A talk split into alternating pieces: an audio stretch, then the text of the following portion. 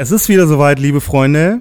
Dreht den Ghetto Blaster laut. Wallstone Live Staffel 2. Wir sind wieder im Haus. Mein Name ist immer noch KG und ich bin immer noch hier mit meinem bezaubernden Kollegen Crow. Ja, schönen guten Abend. Ich bin ja, ich bin ja auch sehr froh, dass du noch da bist. Ja. Ich hatte schon ein bisschen Angst, dass du davongelaufen bist.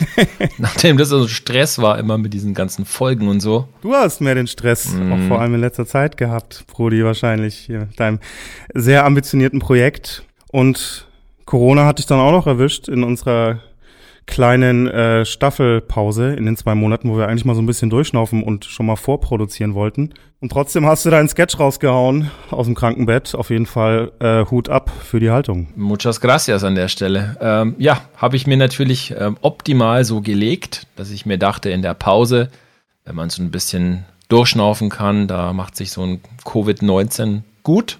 Und dann war ich auch dementsprechend vier Wochen hart krank, aber naja, das ist jetzt ein anderes Thema.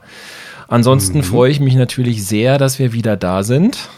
Ich bin mir auch nicht so sicher, wie, wie, wie die Leute die Pause überhaupt überleben konnten. Also mich haben schon ein paar Leute ziemlich genervt, so das ging schon ein paar Wochen später los, dass sie richtig auf Cold Turkey waren. Es gab dann eine Zeit lang auch keine Isle of Graffiti Folgen von René, glaube ich, und dann war so wirklich Ebbe. Naja, und plötzlich sieht man dann so diese Heuballen über, über die Prärie Ja. hoppeln. Tumbleweed. Damit ist jetzt endgültig Schluss. Wir haben für euch eine neue Staffel aufgelegt. Ja. Und äh, lieber KJ, vielleicht möchtest du ja unseren Zuhörerinnen und Zuhörern mitteilen, dass wir nicht nur Interviewfolgen haben. Genau, denn es wird so einiges anders werden in unserer neuen Staffel, liebe Freunde. Wir haben uns ein paar Gedanken gemacht, uns nochmal ans Reißbrett gesetzt, als Crow dann wieder genesen war. Und es wird eine Special-Folge geben. Und zwar jede vierte Folge wird keinen Interviewgast haben, sondern ein Thema. Natürlich reden wir jetzt nicht hier über irgendwas, sondern es geht weiterhin um Graffiti, Hip-Hop und den ganzen Quatsch, wie ihr wisst. Wir haben dem Baby einen Namen gegeben. Ja, wir haben uns jetzt tatsächlich überlegt, das Ganze dann What About zu nennen.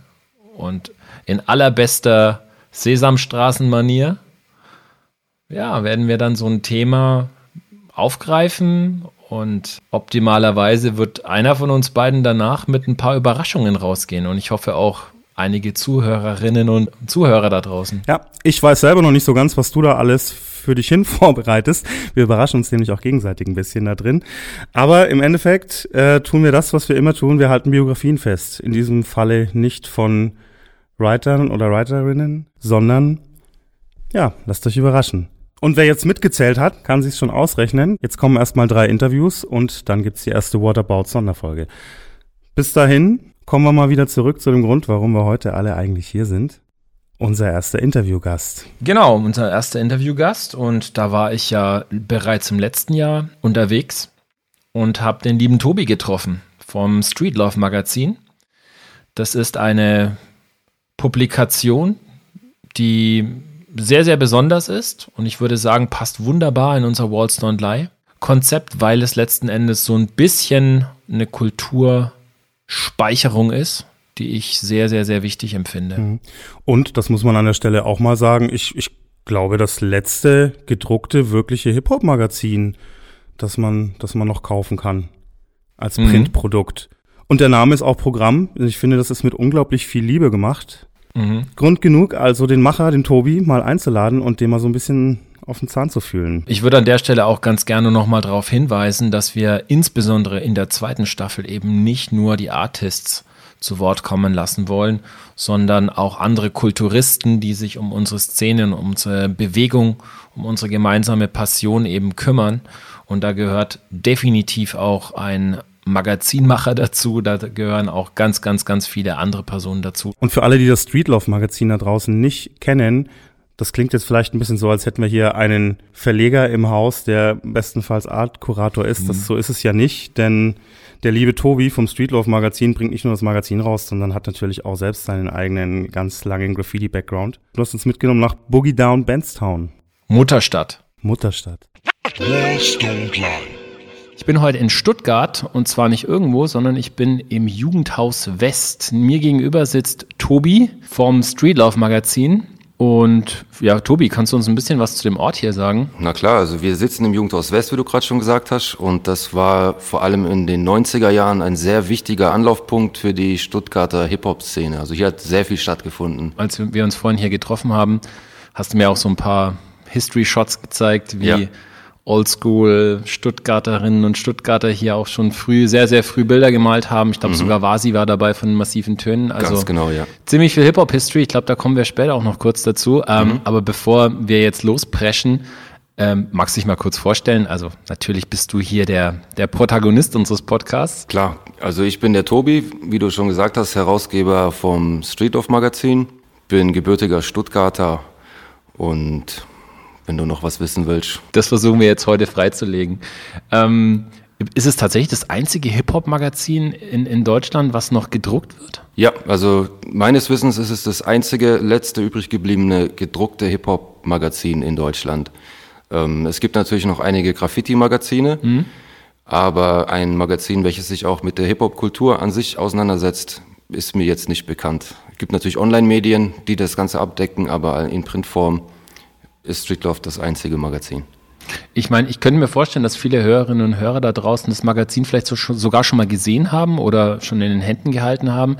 Ich selbst äh, habe hab mir sogar alle Ausgaben mittlerweile, ein- einige davon hast du mir jetzt ja auch netterweise geschenkt sozusagen. Ich habe mir aber letztens auch die neue Kane-Ausgabe gekauft. Ähm, und ich muss sagen, was sofort auffällt, ist, dass da eine ganze Menge Liebe und, und Passion halt drin steckt in dem, in dem Magazin. Allein schon, wie du diese Interviewstrecken aufbereitest und so. Da ist natürlich ganz, ganz, ganz viel Herzblut, was da, was da von deiner Seite, glaube ich, ähm, reingepackt wird.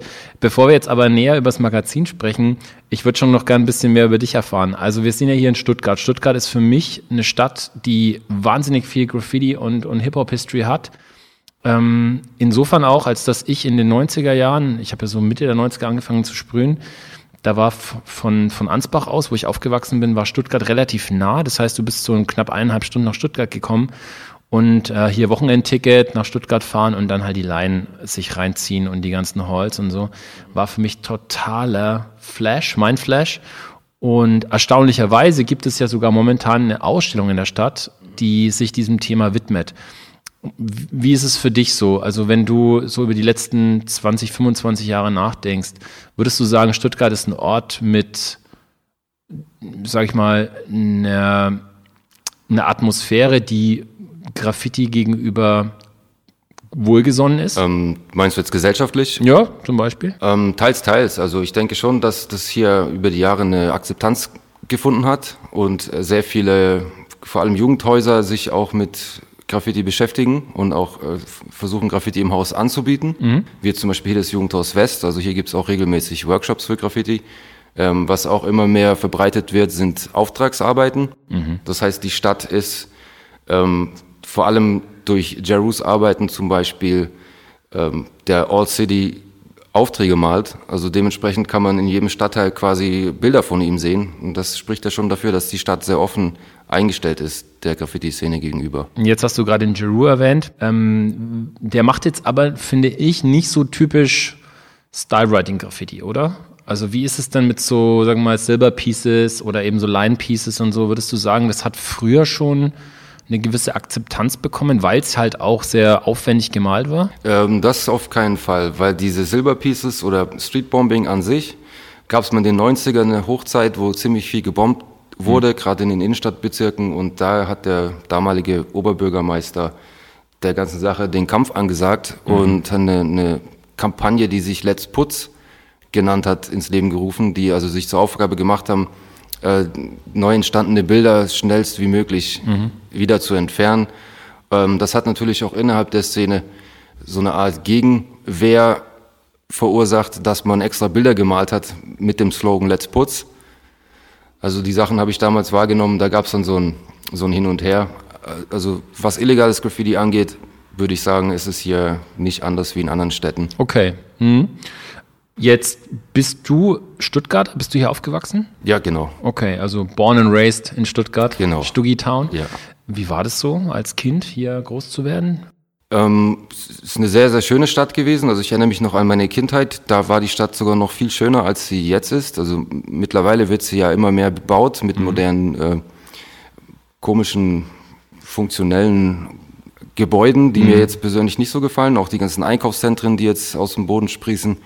Ähm, da war, hatte Stuttgart früher äh, viel mehr Charme. Also aufzuwachsen hier war wirklich sehr angenehm und das ist auch, glaube ich, noch der Grund, warum ich Stuttgart so sehr mag, weil ich es halt noch aus der Kindheit so positive Erinnerungen habe. Also das Stuttgart deiner Kindheit war das dann in den 80ern? 80er Jahre, ja. Also ich Oh. bin 1980 geboren und dann die 80er Jahre noch als Kleinkind Mhm. miterlebt und dann äh, als Jugendlicher die 90er Jahre. Das hast du voll mitgenommen dann? Voll Die 90er. mitgenommen, ja. Ähm, kannst du dich dann erinnern, wann du das erste Mal als Kind Graffiti so richtig wahrgenommen hast? Also wo du dir dachtest, krass, was ist das oder so? Also ja, das ist tatsächlich ähm, so gewesen. Das war allerdings nicht in Stuttgart. Also in Stuttgart habe ich nur so, so Sachen als Kind wahrgenommen, die so Punk-Parolen waren oder so, so, so Punker-Symbole, Anarchie oder was auch immer. Da so Dinger sind mir aufgefallen, die haben mich aber nicht besonders interessiert. Die haben halt für mich zum Stadtbild gehört. Aber das erste Mal wirklich Graffiti mit einem Hip-Hop-Kontext wahrgenommen habe ich äh, 1989, als ich mit dem Zug von Stuttgart nach München gefahren bin.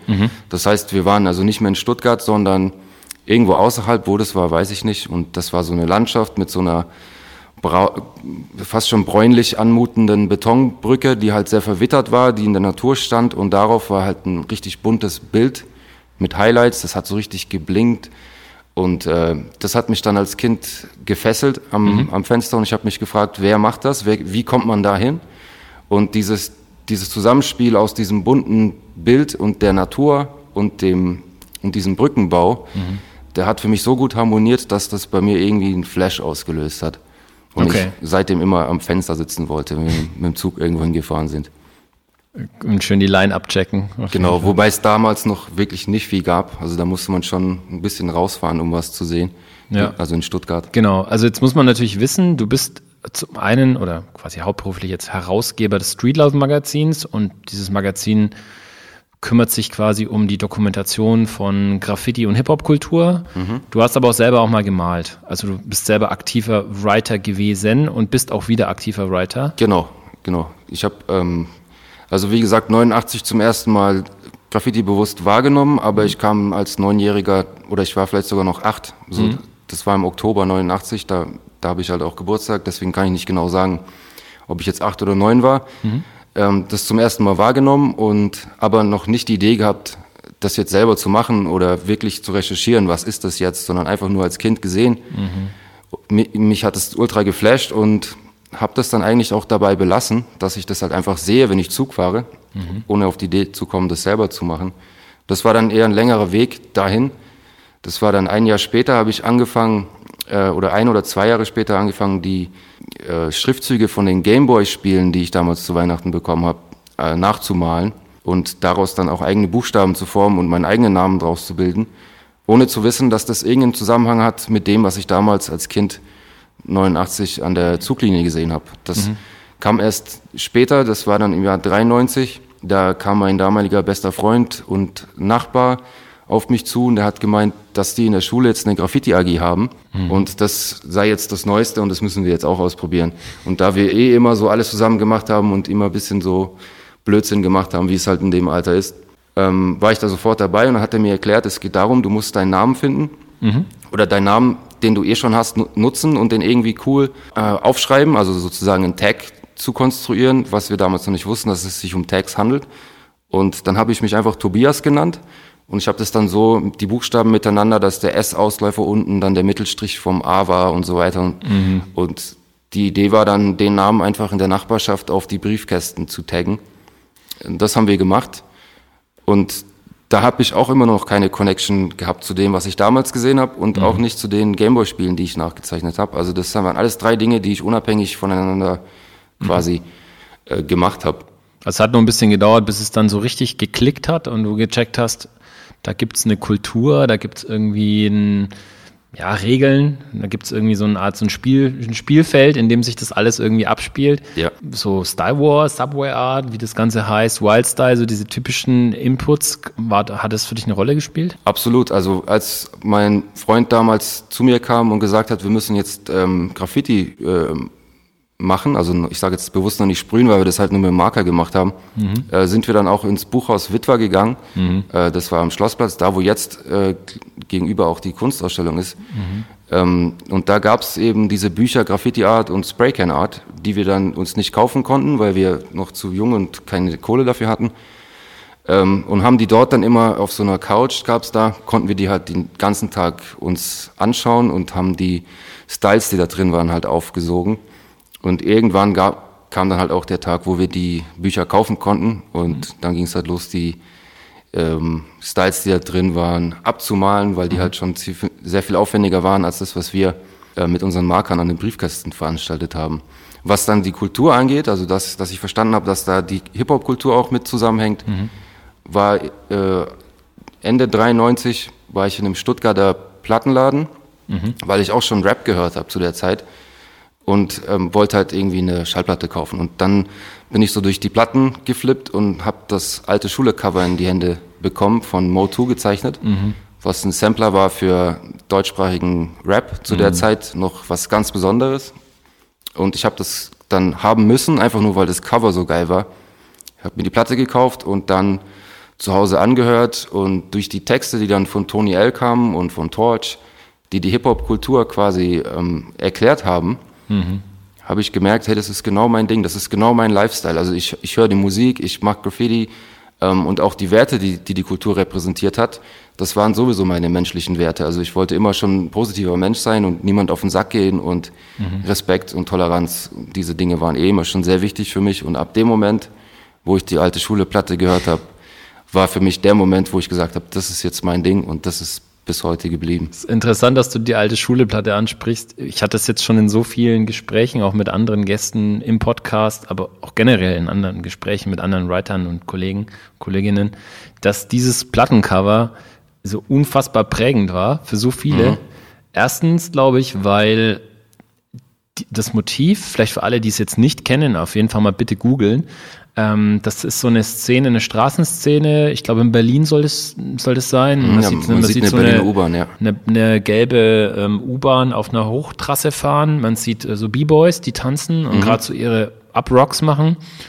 Und es ist natürlich irgendwie mit so Layout-Markern gemalt, Copics oder was auch immer. Ja. Und hat so eine ganz bestimmte Optik. Das alte Schule-Schriftzug, der drüber steht, ist mh, gut lesbar, würde ich sagen. Ist schon Ja. eher so ein Simple-Style Ja. Eigentlich im Nachhinein, wenn ich es mir genauer überlege, mehr oder weniger ein, geoutlinedes Tag, könnte man auch sagen. Sieht so aus, ja. ja. Aber halt unverkennbar Motu so. Und das hat auch mich damals und als auch den, meinen Kollegen KG unglaublich geprägt, weil wir unbedingt das nachempfinden wollten so. Und wenn man natürlich jetzt noch die Lyrics hört auf der Platte, das ist ja wie so ein neues Testament so, ja. Also Ja. du, du kannst, ich habe das auch, ich kann es auch mitrappen, wenn es jetzt irgendwie im, im Player läuft, so ich habe das Zeug aufgesaugt und, und auswendig gelernt. Ich glaube, dir ging es wahrscheinlich ähnlich. Ähm, das sind jetzt aber Einflüsse, die ja von außen kommen, in Anführungszeichen. Das hat mit Stuttgart jetzt generell noch erstmal nichts zu tun gehabt. Gab es in Stuttgart auch schon Inspirationsquellen oder sage ich mal so Bilder, wo du sagst, mh, das hat genau das wiedergegeben und das repräsentiert, was, wo du hin wolltest? So gab es da so Maler oder irgendwelche Wände, die dich da jetzt irgendwie, die da in den Sinn kommen? Ja, das war, äh, wie gesagt, man muss immer noch im Hinterkopf behalten, dass ich noch ein Kind war zu der Zeit. Also ich war, als ich das alte Schule-Cover gesehen habe, war ich zwölf. Vielleicht war ich auch schon 13, das weiß ich jetzt auch wieder nicht genau, aber so 12, 13. Und ähm, als Kind nimmt man die Welt sowieso ein bisschen anders wahr. Das heißt, ich habe im Innenstadtbezirk gewohnt. Ich musste, um irgendwo hinzukommen, nie mit der S-Bahn fahren. Ich konnte mit der U-Bahn zwei Stationen, da war ich, drei Stationen war ich schon in Stadtmitte. Das heißt, ich kam nicht so viel rum. Meine Eltern hatten auch kein Auto. Und so gesehen habe ich nur das gesehen, was unmittelbar in meiner Nachbarschaft stattgefunden hat. Und da ich im Stuttgarter Westen groß geworden bin, was eine Hochburg war für Graffiti in Stuttgart, habe ich dann doch die ein oder anderen Tags gesehen, die ich dann auch bewusst wahrgenommen habe und mich dann auch geflasht haben, weil ich gedacht habe, hey krass, da gibt's noch Leute, äh, noch andere Leute, die das auch machen und die auch diesen Style haben, also die auch nicht einfach nur ihren Namen schreiben, sondern die bewusst versuchen, so im Hip-Hop-Kontext Writing zu betreiben. Und dann ist mir ein Name immer wieder aufgefallen, das war SOK, SOC und DAT, DAT, weil die immer zusammen aufgetreten sind. Also ich wusste, ah, das sind auch zwei Jungs, die taggen hier, die haben aber schon mit Dose getaggt, die taggen hier rum. Genau an derselben Stelle, wo mein Partner und ich damals unterwegs waren. Bis zu einem Tag, an dem wir Tischtennis gespielt haben am Sportplatz am SG West ähm, und dort dann ein buntes Bild auf so einem Pfosten war von Sock und Dat mit Highlights schon. Und wir haben Tischtennis spielen gewesen und dann kamen zwei Jungs runter den Hügel und haben sich diese Bilder angeschaut und darüber geredet. Hey, guck mal, das hätten wir besser machen müssen, hier, da und so. Und dann haben wir geschnallt, hey, warte mal, das sind doch die beiden, die das da gemalt haben. Aber die sind dann auch genauso schnell wieder verschwunden, wie sie gekommen sind. Die waren so ein, zwei Jahre älter als wir und das hat uns da aber schon sehr interessiert, wer sind denn die Jungs eigentlich? Und dann habe ich noch wahrgenommen am Jugendhaus West, da wo wir jetzt sitzen, also gleich, wenn, man, wenn du hier aus dem Fenster schaust, siehst du die äh, U-Bahn-Linie und das war halt meine Linie zur Schule. Und hier draußen waren halt auch schon Bilder, richtig schöne, bunte, ausgearbeitete Bilder, die mich dann natürlich auch mega beeindruckt haben. Und Meinst du auf den, auf den Waggons? Oder? Nee, hier am Jugendhaus dran. Ah, ja, also man okay. konnte sie dann aus der U-Bahn raus sehen. Ah, ja, genau. Das habe ich jeden Tag gesehen, als ich äh, zur Schule gefahren bin. Auf die Idee gekommen, hier selber mal zu malen, bin ich erstmal nicht, weil so in dieser Liga habe ich mich noch gar nicht gesehen, dass ich gesagt hätte, da kann ich mal hingehen und fragen, weil die Bilder waren echt gut, die dort gesprüht worden sind. Das waren so die ersten Einflüsse, an die ich mich erinnern kann. Also gar keine so ähm, krassen Geschichten eigentlich. Wie lange hat es dann etwa gedauert, bis du so Fuß fassen konntest in der Graffiti-Szene? Also bis du dann sagst, okay, jetzt bist du angekommen, jetzt malst du auch schon richtige Bilder und hast deinen Output. Das hat erstmal so ein paar Jahre so weiter funktioniert, einfach in meiner Nachbarschaft taggen, paar Bombings machen. Also ich habe mich gar nicht groß auch mit, mit ähm, damit beschäftigt, All City zu gehen oder rauszufahren oder irgendwo ein Piece zu malen, wo es dann auch andere sehen, sondern ich habe das immer für mich betrieben. Also einfach nur, dass da, wo ich bin, auch meine Tags sind. Mehr, mehr wollte ich gar nicht. Und dann war es aber so, dass ich zufälligerweise mal ähm, nach der Schule im Jugendhaus Mitte gelandet bin. Und dort war nämlich ein Klassenkamerad von mir der Sohn des Hausmeisters. Das heißt, wir hatten dort ein bisschen mehr Rechte als die anderen. Also wir durften in Räume, wo die anderen nicht rein durften und so Okay. weiter. Wir hatten einen Schlüssel.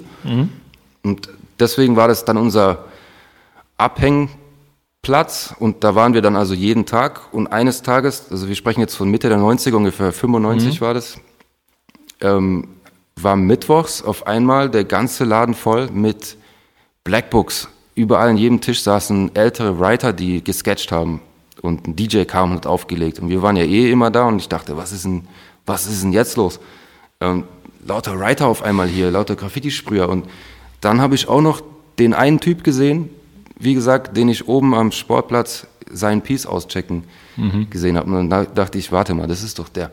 Den habe ich dann auch angesprochen tatsächlich. Und der hat mir dann erklärt, ja, hier ist der Writers Corner, der Hip-Hop-Mittwoch. Das hat bei uns Tradition in Stuttgart.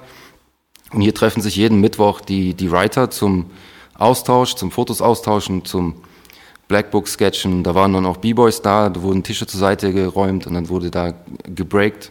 Also das war richtiger Vollflash für uns. Und dann bin ich dort jeden Mittwoch hingegangen seitdem. Und so kam ich dann in Kontakt mit der damaligen Graffiti-Szene. Also ja, cool. so Gab es dann da 95. von den älteren Writern irgendwie jemanden, der sich deiner angenommen hat oder der so ein bisschen Mentorenrolle übernommen hat, der dir ein bisschen Ähm, was gezeigt hat? Das würde ich tatsächlich demjenigen zuschreiben, der ähm, damals Sock gemalt hat. Ähm, das war dann so meine Kontaktperson, der auch schon Kontakte zu den Älteren hatte, also die auch schon fest in der Szene waren. Und der war mittlerweile auch schon ein fester Bestandteil der Szene. Also der hatte auch schon andere Namen dann gemalt, die schon sehr fame waren. Er war aber trotzdem noch einer von den Jüngeren, also nicht die erste Generation, sondern eher auch meine Generation. Und der Kontakt zu den Älteren, also wirklich den Schwergewichten, die wir hier in der Stadt hatten, ähm, das war erstmal in den 90ern sehr schwierig, weil die sich unfassbar bedeckt gehalten haben. Also man konnte mit denen zwar chillen, man konnte mit denen auch reden, aber sie haben denen nicht gesagt, was sie malen oder haben die auch nicht Fotos gezeigt oder ähm, das musste man sich erstmal ein bisschen ähm, den Respekt verdienen. Also du musstest erstmal zeigen, was du selber drauf hast, äh, ob du überhaupt äh, ernst zu nehmen bist oder nicht. Und selbst dann haben sie sich nicht dir gegenüber geöffnet. Das war dann erst so, wenn es wirklich war, dass man mit denen mal sprühen war oder so, dass man dann erst offiziell wusste. Also man wusste natürlich vorher schon am Hand des Styles, die man so in den Blackbooks gesehen hat, wer das sein muss, aber ähm, das hat lange gedauert, bis man da akzeptiert wurde und äh, bis zum Schluss auch nicht von allen. Also da gab es auch immer noch welche, die ähm, gar keinen Bock hatten auf Jüngere, Mhm. also und auch keine Interessen hatten, die ähm, irgendwas, denen irgendwas weiterzugeben. Aber es gab einen, der war absolut für Jüngere. Das war der Kim, aka Uran, der leider viel zu früh Rest gestorben ist. Rest in Peace. Ähm, er war einer, der sich ähm, massiv um Jüngere gekümmert hat und Mhm. der war auch einer der ersten, der mir einfach so, als wir am Tisch saßen, seine Silberbombings und so Fotos gezeigt hat und dieses Vertrauen einfach gegen, gegenüber mir hatte, obwohl ich noch ein kleiner Stöpke war. Das hat ihn halt besonders ausgezeichnet und das hat er auch bis zum Schluss so durchgezogen. Also er war immer mit den Jüngeren am Start und hat sich darum gekümmert. Each one, teach one, das war ja auch etwas, wofür er so ein bisschen gestanden hat. Und der war ja wirklich schwer in der, in der Writer-Szene Jetzt verwurzelt. hast du schon ein paar Namen erwähnt. Wenn ich an, an Stuttgart denke, vor allem jetzt in den 90ern, dann äh, klar kommen mir so Namen in den Sinn wie Suma, Nero, HWS Crew, ähm, Fams, Hanks natürlich auch ähm, und so weiter und so fort. Also die Liste kann man jetzt ewig lang machen. Ähm, was aber alle gemeinsam haben, ist ja diesen wahnsinnig hohen qualitativen Output. Soll heißen, also selbst wenn man jetzt eben von Line Pieces spricht, dann Vollfarbe, ähm, geiler Background, gestrichene Backgrounds etc. Ähm, ist es was, wo du sagen würdest, das ist so typisch Stuttgart? Also ist das irgendwie was, was so ähm, ein gewisser, so ein Understatement war? Hat es jeder so gemacht oder ist das irgendwie war das jetzt nur diese Ära? Mm, Das ist eine bestimmte Ära, von der du sprichst. Das ist Mitte der 90er gewesen. Und Stuttgart war zu der Zeit auch sehr bekannt äh, dafür, den äh, Basel-Style zu malen. Und das war so ein Ruf, den Stuttgart hatte. Stuttgart malt wie Basel. Und die Basel allein sollte eigentlich jeder kennen. Die ist ja ein Traum. Also was dort für Produktionen sind, die sind schöner als in manchen Städten die Hall of Fames. Und ähm, Stuttgart hatte eine sehr enge Connection Mitte der 90er mit Basel, also gerade zu der. Also Hanks und der zum Beispiel waren ähm, sehr eng miteinander und haben sich gegenseitig besucht und so auch die Crews und so. Aber es war nicht immer so. Also das heißt, davor gab es noch eine andere Zeit vor diesem Basel-Einfluss und den würde ich eher nach München schieben. Und da sahen die Bilder noch nicht so krass zu Ende produziert aus.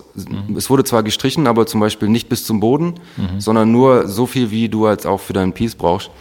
Und das sah noch recht lustig aus eigentlich. Und so war die Line am Anfang. Also diese krassen Produktionen, die jetzt in den 90ern Stuttgart so sehr ähm, nach außen hin bekannt gemacht haben, dieser Basel-Einfluss, der kam halt, wie, wie gesagt, erst später. Was würdest du sagen? Welche Jahreszahl würdest du so definieren? Ab wann Mm, war so dieser Basel-Einfluss? Also 95 würde ich sagen sicher. 94 kann sein. 94 hatte ich das aber noch nicht so bewusst wahrgenommen. Und davor kenne ich noch aus meinen Erinnerungen noch, dass die Styles wirklich anders ausgesehen haben. Die hätte ich persönlich eher nach Amsterdam eingeordnet, nach dem Einfluss aus Amsterdam oder Paris. Aber im Interview vom Zoomer ähm, im Street of Magazin hat er mir erzählt, dass ähm, der Einfluss am Anfang aus München kam, Ja. weil die nach München gepilgert sind und sich dort eben die ersten In- Inspirationen geholt haben und so, sozusagen den München-Style hierher gebracht haben, der dann erstmal hier vorgeherrscht hat und dann Ja. halt von Basel abgelöst worden ist. Ich glaube, das wissen viele heutzutage, gerade Jüngere sind sich dessen, glaube ich, gar nicht bewusst, dass in den bereits 80er Jahren und dann auch noch in den frühen 90ern, würde ich sagen, ähm, dass München halt so ein absolutes Mekka war für Absolut, Graffiti. ja. Da war Berlin noch nicht ansatzweise so auf der Landkarte, wie es heute ist. Ähm, klar, Rhein-Main gab es sicherlich bestimmt auch so Hotspots oder in Hamburg ist auch schon einiges passiert, aber München hat schon so eine Vorreiterrolle im deutschen Graffiti, sag ich mal Absolut, Oldschool ja. Graffiti. Insofern, ähm, ja, super interessant, sich das einfach mal zu überlegen, wie dieser Input dann eben nach Stuttgart kam, wahrscheinlich auch über persönliche Kontakte. Und dann wurde da irgendwie was Eigenes draus. Ähm, Wenn man über Stuttgart spricht und über Stuttgart der 90er spricht, kommt man ja nicht daran vorbei, dass eben auch dieser Hip-Hop Gedanke immer mit am Start war, soll heißen, es gab ja dann irgendwann so einen Zusammenschluss, der sich dann auch Kolchose nannte Ja. mit äh, hier ähm, Hip-Hop-Artists ähm, vom MC über DJs bis hin eben auch zu Graffiti-Writern. Ich glaube, es gab sogar sogar mal einen Max, Kolch Max, habe ich auch daheim. Gibt's ein paar auch, ja. Ausgaben Gab's, noch. ja. Ähm, ich kann mich an eine Ausgabe erinnern mit einem Kesi-Special, das habe ich auch total gefeiert. Naja, ähm, lange Rede, kurzer Sinn. Es scheint schon immer Verknüpfungen gegeben zu haben. Kannst du uns ein bisschen vielleicht noch historisch das Ganze einsortieren? Wie kam das so? Oder was gab es da so für Verlinkungen, die man vielleicht als Außenstehender gar nicht sehen kann? Also die Verlinkungen, die habe ich selber nicht miterlebt als Zeitzeuge, weil ich zu der Zeit einfach noch nicht mhm. aktiv war oder noch zu jung war. Aber ich weiß halt aus Erzählungen, mhm. wie es ungefähr stattgefunden haben muss. Mhm. Also wirklich recherchiert habe ich das jetzt nicht, dass ich sagen kann, so und so war das. Aber ich mhm. weiß halt, dass äh, Anfang der 80er Jahre die Filme Beat Street, Wild Style ähm, und auch Style Wars einen sehr großen Einfluss halt hatten auf die erste Generation. Mhm die hier angefangen hat, die ersten Bilder in den 80er Jahren zu sprühen. Und dort in diesen Dokumentationen oder Filmen war, war die Verlinkung ja sowieso schon gegeben. Also mhm.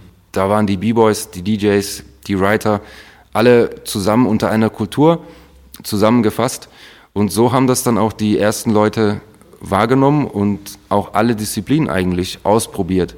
Also diejenigen, die Anfang der 80er gesprüht haben, waren in der Regel eigentlich auch als B-Boys aktiv, mhm. zum Teil auch als DJs aktiv oder haben auch sich versucht äh, zu rappen, auf englische Texte nachzurappen oder so. Mhm. Und dass das Ganze als Kultur zu verstehen ist, war für mich schon von Anfang an ähm, irgendwie völlig selbstverständlich. Also natürlich, bis ich erstmal verstanden habe, was die Kultur ist, aber mhm. diese Vernetzung unter den Disziplinen war so in den 90ern wie gesagt, selbstverständlich und mhm. viele B-Boys haben getaggt oder ja. gesprüht und umgekehrt. Ich habe selbst auch versucht, äh, dann zu breaken mhm. und zu rappen und diese ganzen Dinge ausprobiert. Ich habe halt weniger das Talent oder den Erfolg damit gehabt, dass es dann irgendwann eingeschlafen ist. Aber wo das genau herkommt, da müsste man, glaube ich, nach New York gehen und dort die Geschichte nochmal ähm, auseinanderpflücken. Ja, ja, klar. Ich meine, das wurde ja, glaube ich, in, in unterschiedlicher Weise dann auch in den, ähm, ja, in den Städten dann auch aufgenommen und dann, da wurde was draus gemacht. Ich meine, ob das jetzt in der Form dieser Breakdance-Welle war, dass mhm. dann, ich habe es leider auch nicht miterlebt als Zeitzeuge, aber was man halt so mitbekommt, ähm, war das ja wirklich eine Massenbewegung in mhm. den 80ern.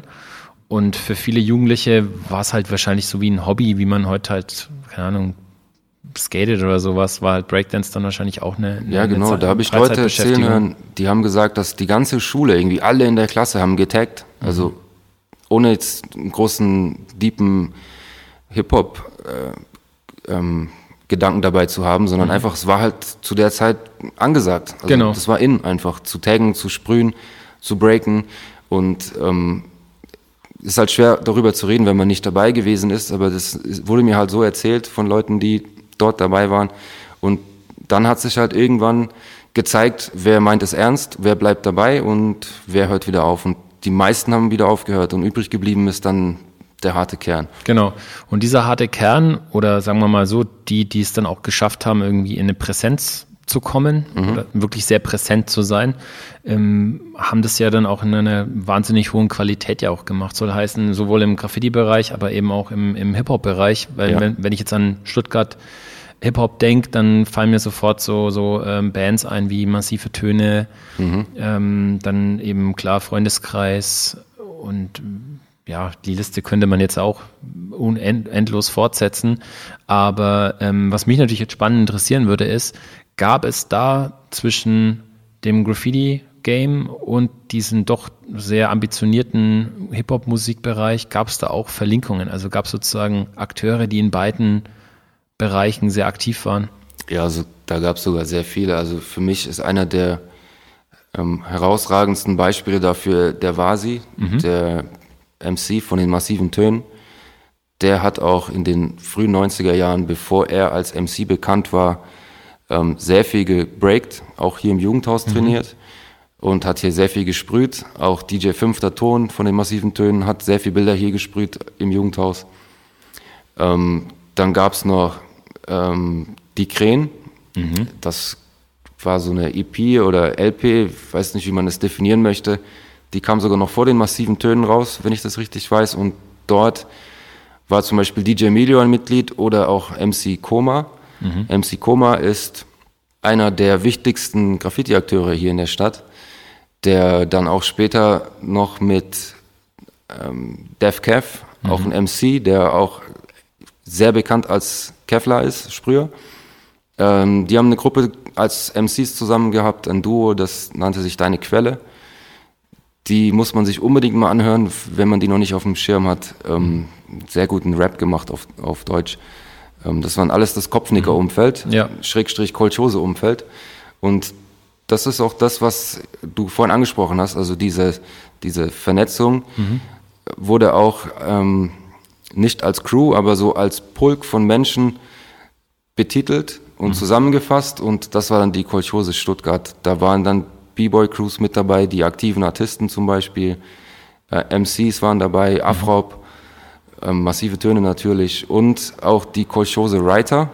Das waren zum Beispiel die FDF-Crew, Freunde der Farben hießen die, die Kolchose dann als Writer repräsentiert haben. Das heißt, Kolchose war so ein Kollektiv aus, aus allen Elementen der Kultur. Du hast mir in einem Vorgespräch hast du mir gesagt, es gab sogar so eine Vorstufe von der Kolchose. Irgendwie, die haben sich dann anders genannt. Genau, genau. Also bevor die Kolchose bekannt wurde, gab es die Unlimited Style Posse. Ich möchte jetzt aber auch hier nichts Falsches sagen, falls die Kolchose doch schon früher gegründet worden ist, was sein kann.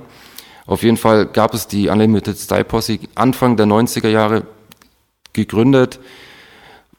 Kann auch Ende der 80er gewesen sein, das kann ich dir nicht genau sagen, aber auf jeden Fall 90, 91 ähm, war das eine Crew, die bestand aus B-Boys, MCs und Writern und auch DJs.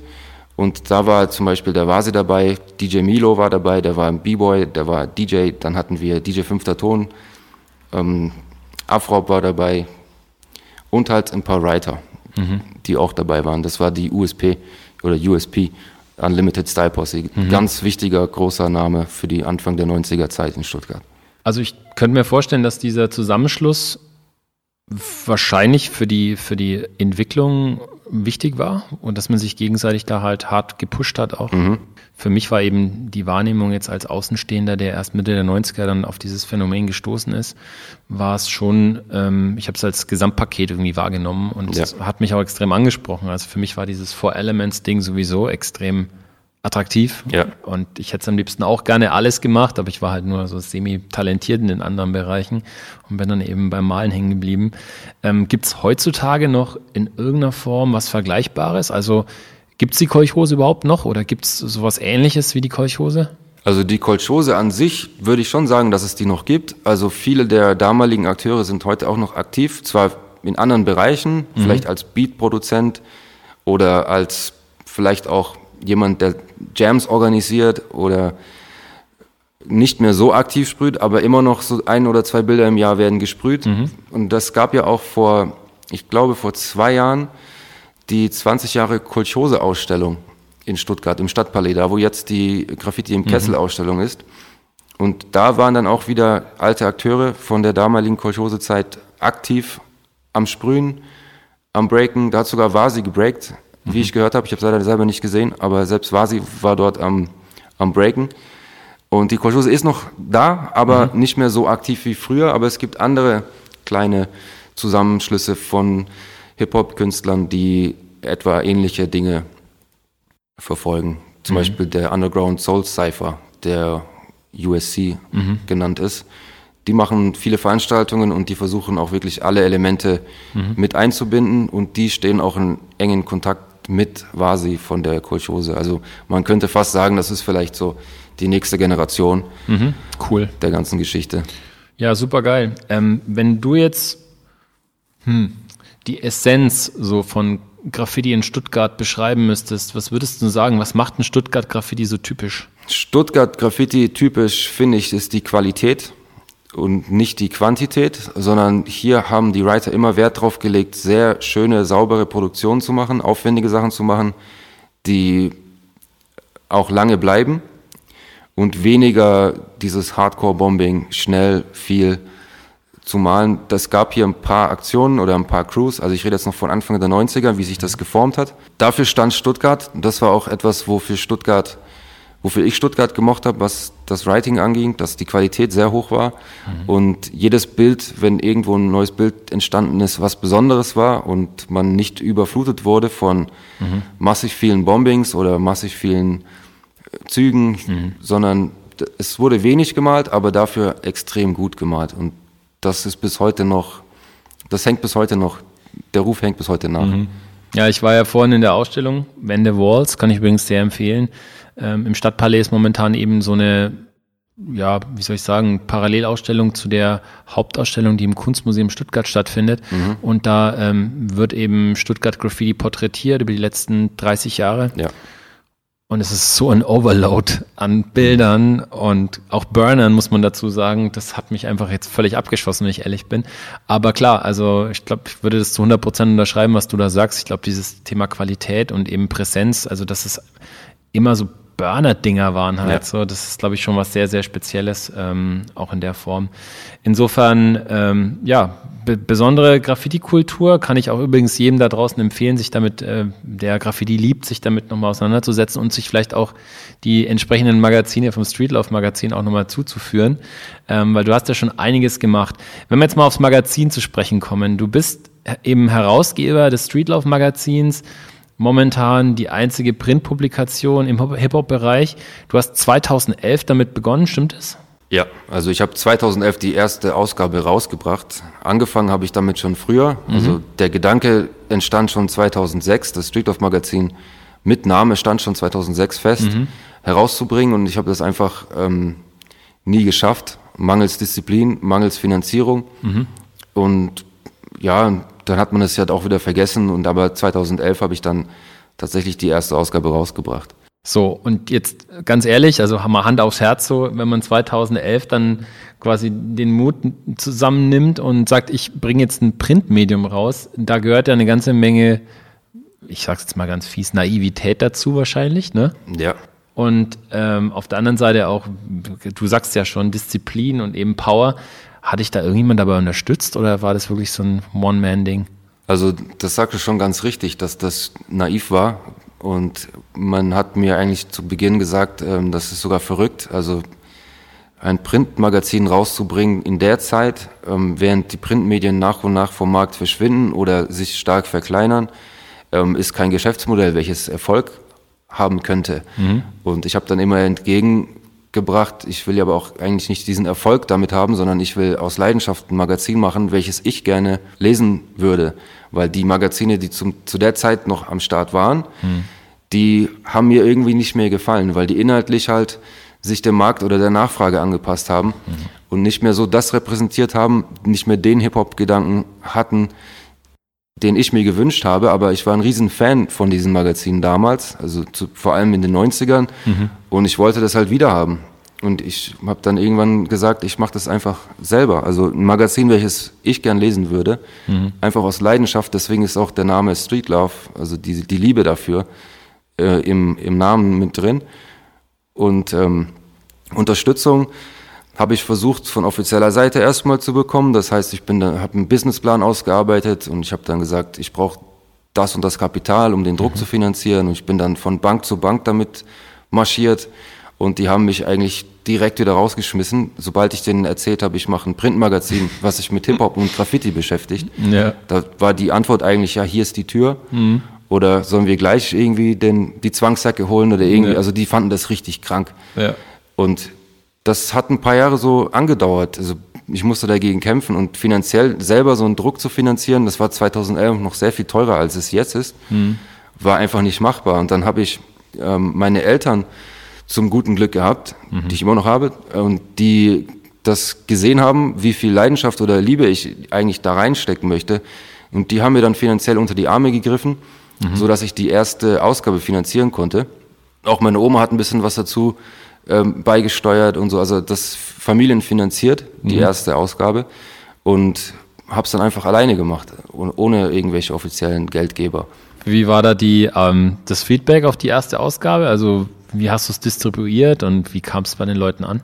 Boah, das Feedback auf die erste Ausgabe ähm, war gleich null. Also ich habe die Ausgabe rausgebracht, ich habe mir einen Online-Shop gebaut, ich habe die da reingemacht und ich habe dann gedacht, ich nehme jetzt einfach ein paar ähm, coole MCs, die ich selber gerne gehört habe zu der Zeit aus, aus Amerika, Underground MCs, mhm.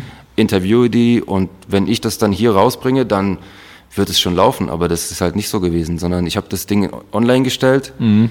und da ist gar nichts passiert. Also kein Mensch kam auf meine Website, keiner Ja. hat es gekauft. Das heißt, das war ein Jahr lang, lag das einfach bei mir zu Hause rum und ich hatte in einem Jahr, ich glaube, zehn Ausgaben verkauft. Okay.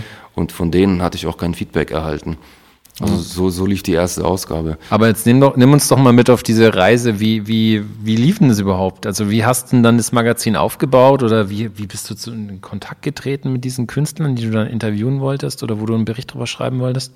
So, was ich vielleicht noch dazu sagen möchte, ist, dass Streetloft nicht das erste Magazin ist, das ich rausgebracht habe. Ich habe davor auch schon mal ein schwarz-weiß kopiertes Graffiti-Magazin rausgebracht und zwar mit meinem damaligen Graffiti-Partner, der, das darf ich glaube ich verraten, derjenige war, den ich als, als Kiddie auf dem Sportplatz gesehen habe ähm, und später angesprochen habe im Jugendhaus, im, im Corner. Also mit dem habe ich eine recht enge Freundschaft entwickelt und äh, er und ich hatten dann 2003 gemeinsam gleichzeitig die Idee, weil wir uns zufällig mit dem Fotoapparat hier im Westen, gleich hier zwei Blocks weiter, über den Weg gelaufen sind, beim Pieces fotografieren und wir uns da schon lange nicht mehr gesehen hatten und gefragt haben, hey, was geht bei dir, was, was, was treibst du? Und er so, ja, ich mach, ich mach hier Fotos und, und ich will ein Magazin rausbringen. Und ich so, hey, das gleiche, die gleiche Idee hatte ich auch. Und dann war sofort der Gedanke, okay, lass uns das zusammen machen. Und dann, Cool. dann kam äh, The City Never Sleeps raus. Ähm, so ein Graffiti-Magazin, hat eine kleine Auflage gehabt, haben wir alles selbst kopiert und so. Und später haben wir uns dann ähm, anders entwickelt. Also das heißt, ähm, er hat sich mehr als MC dann beschäftigt m, mit Graffiti-Workshops und ich hatte halt Bock, das Magazin weiterzumachen. Also das, das City Never Sleeps ist ähm, dann nach zwei Ausgaben nicht mehr rausgekommen und daraufhin habe ich die, die Idee entwickelt, das Streetloft Magazin rauszubringen. Das nur mal kurz nochmal zur Entstehungsgeschichte dazu. und jetzt wolltest du, dass ich dich mitnehme auf die Reise. Naja, also ich meine, um ein Magazin zu machen, braucht es jetzt mehr als nur den Entschluss, sondern du musst ja eben schreiben, du musst äh, Interviews führen, du musst Fotos machen, du musst am besten auch Layout vielleicht umsetzen können oder jemanden haben, der das für dich macht. So. Also es Ja. ersch- erscheint mir recht komplex so. Ja, das war's auch. Das war genauso, wie du es gesagt hast. Also davor hatten wir dieses Magazin schwarz-weiß kopiert, da haben wir einfach Fotos genommen, ausgeschnitten auf, ein, auf eine Pappe und haben die kopiert, DIN A3 zusammengefaltet, getackert und verkauft. Und als ich dann mein eigenes Magazin Streetlauf produzieren wollte, habe ich gemerkt, okay, ich setze mich, habe im Jugendhaus nachgefragt, wisst ihr, welches Programm man braucht, um um, um ein Magazin zu machen. Also ich wusste gar nichts. Und dann haben die gesagt, ja, da brauchst du Adobe Illustrator. Was ich jetzt weiß, ist falsch, aber damals hat man mir das Programm äh, genannt und damit habe ich dann angefangen, äh, Layouts zu machen. Okay. Und, und riesige PDF-Dateien produziert, welche die Druckerei mir direkt zurückgeschickt hat und gesagt hat, ähm, können wir nicht drucken. Also da stimmen die Farbprofile nicht, die Auflösung stimmt nicht. Da hat gar nichts gestimmt. Also der, die Beschnittzugabe hat gefehlt und so weiter und so fort. Das heißt, ich habe gemerkt, hey, um ein Magazin zu produzieren, da musst du echt was wissen. Musst du dich mit Farbprofilen auskennen, mit der Auflösung von den Fotos ähm, und ein bisschen halt ein Gefühl für Layout haben. Und das habe ich dann einfach angefangen, ähm, online nachzulesen, wie funktioniert das, was muss ich beachten. Du hast keine Ausbildung im Medienbereich. Nee, gar nicht. Und Okay. das war so viel am Anfang, was ich lernen musste da, darüber, dass ich schon gesagt habe, ah, ich, ich, ich, die Idee war doch nicht so gut, ich lasse es lieber. Aber dann hat es mich nicht losgelassen und ich habe angefangen, mir das selbst beizubringen, wie das funktioniert. Und die ersten drei Ausgaben war es dann immer so, dass die Druckerei mir immer noch das Magazin zurückgeschickt hat mit Fehlerberichten, die und die Auflösung stimmt nicht, da ist das Farbprofil falsch angelegt, dort hast du zu hohen Farbauftrag, dort bist du zu nah am Rand mit deiner Schrift, das wird abgeschnitten. Und so habe ich das dann immer wieder gelernt, wahrscheinlich sehr nervig für die Druckereien, mir das immer wieder zurückzuschicken. Okay. Aber so die letzten drei Ausgaben, die ich jetzt rausgebracht habe, die kamen alle nicht zurück. Also die waren direkt druckfertig. Okay. Ja, da bin Also ich du schon. bist tatsächlich ähm, hier ein, ein das Schweizer Taschenmesser der deutschen ähm, Printkultur. Du machst alles selber, oder wie? Ich mache alles selber, ja, nicht komplett. Mittlerweile habe ich auch Gastautoren, die äh, Beiträge einreichen, Interviews machen, die zum Teil schon seit 20 Jahren ähm, sowas machen und sehr professionelle Arbeiten mir abgeben, was ich extrem gut finde, was das Magazin unfassbar aufwertet und sehr viel spannender macht, als es zu der Zeit war, als ich komplett alles alleine gemacht habe, inhaltlich. Und so aber, äh, also herausgeben tue ich das alleine und entscheiden, was reinkommt. Und so 80 Prozent davon. Wie viel Zeit steckst du in eine Ausgabe so, roundabout? Mm, Das ist schwer zu sagen, weil ich das echt so mache, wenn ich halt Lust habe. Also da bin ich nicht, nicht gezwungen, so heute musst du acht Stunden am Magazin arbeiten, sondern ich, ich arbeite dran, wenn ich, wenn ich mich danach fühle und wenn nicht, da gehe ich einen Piece malen oder Basketball spielen, obwohl das habe ich schon lange nicht mehr gemacht, aber irgendwas anderes machen. Und erst dann, wenn ich einen Drucktermin offiziell festlege, dann setze ich mich diszipliniert an den Schreibtisch und schaue, dass ich den Drucktermin einhalten kann. Weil da sind ja auch dann Verträge und so weiter, die eingehalten werden müssen. Ja. Okay. Also lässt sich nicht so 100% festlegen. Nee, Okay. ist ähm, unterschiedlich, ja. Lustige Geschichte am Rande vielleicht. Tut, tut jetzt, ja, das möchte ich dir einfach kurz erzählen aus meiner, aus meiner Sicht. Ich habe tatsächlich auch mal ein Magazin rausgebracht. Echt? Ja, mit meinem Bruder zusammen damals. Und zwar, das hieß äh, Get the Funk Magazin.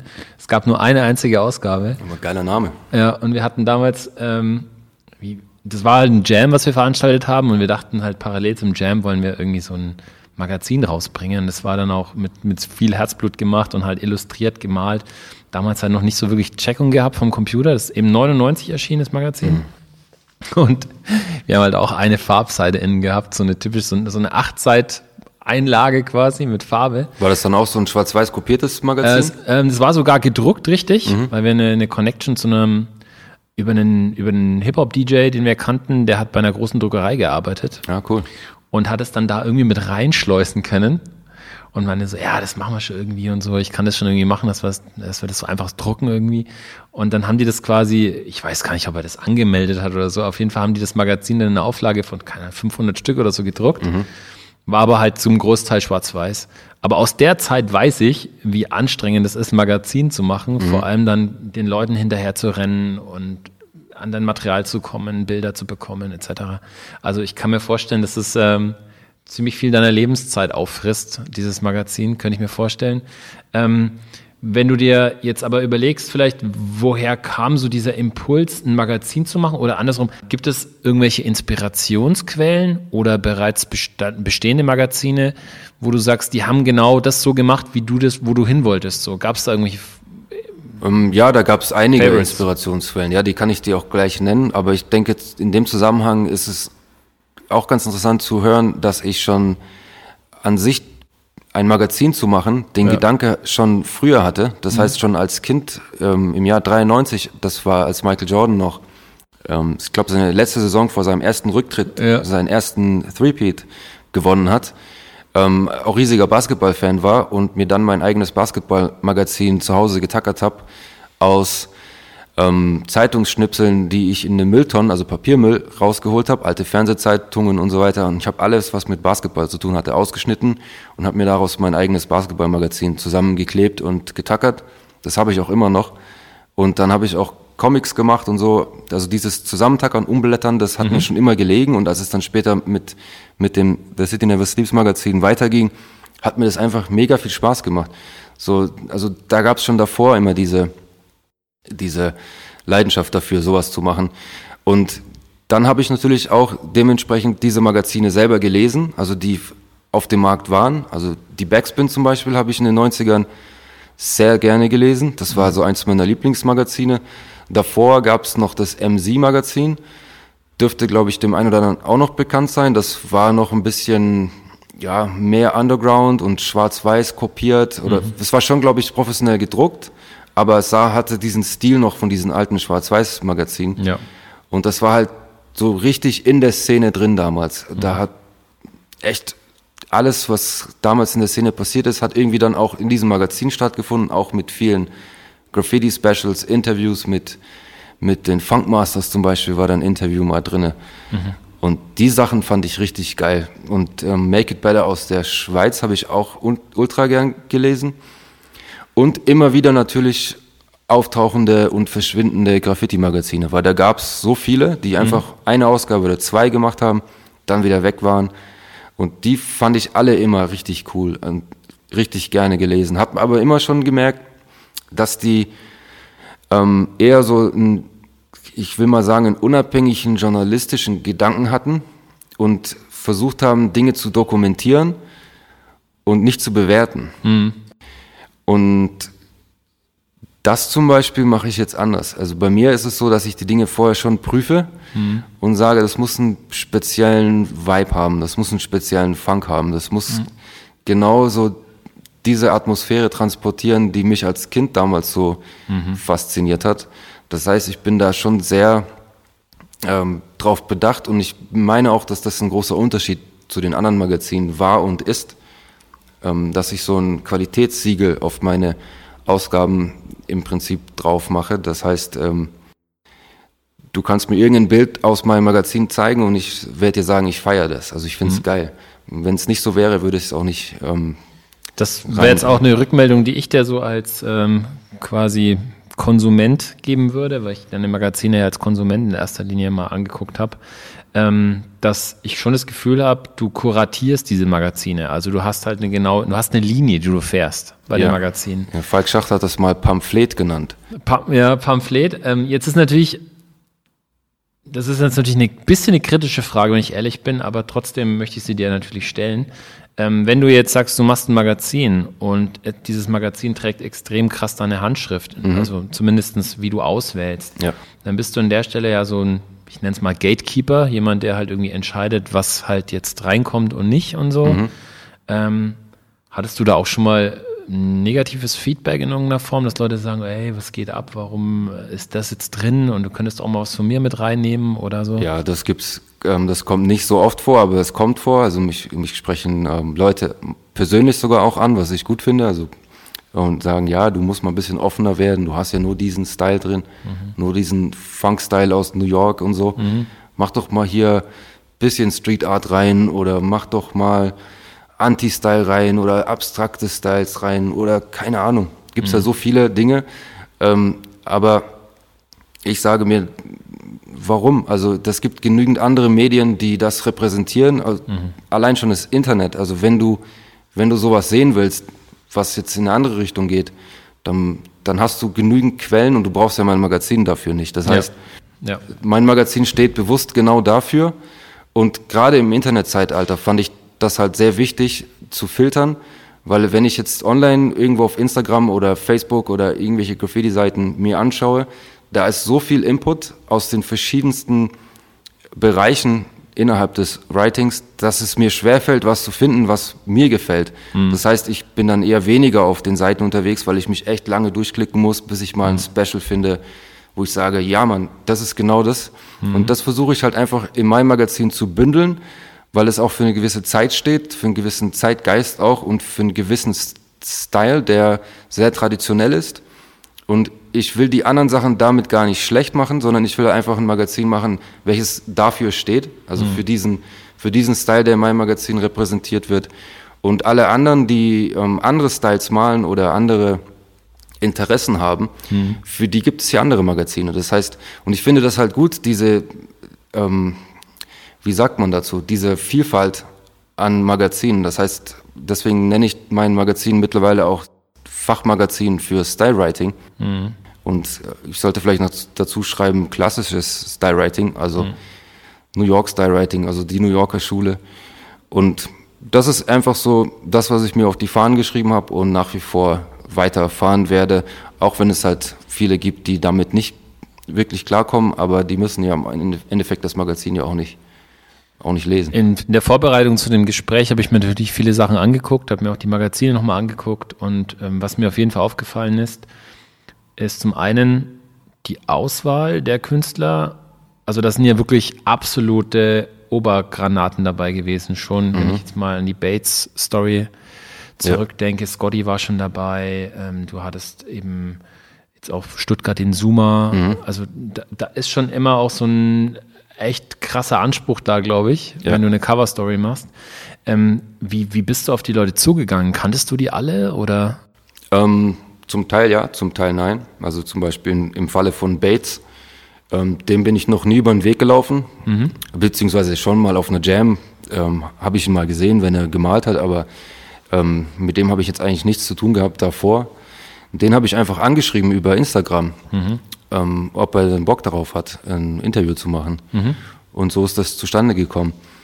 Und äh, mein klar, Suma, Stuttgarter, da kennt man sich. Also das Hat sich aber auch erst später ergeben, muss ich tatsächlich sagen. Und das hat, ähm, ja, der, ja, ich, ich will jetzt hier nicht zu viel verraten aus dem Nähkästchen, ähm, aber Grüße an denjenigen, der den Kontakt hergestellt hat.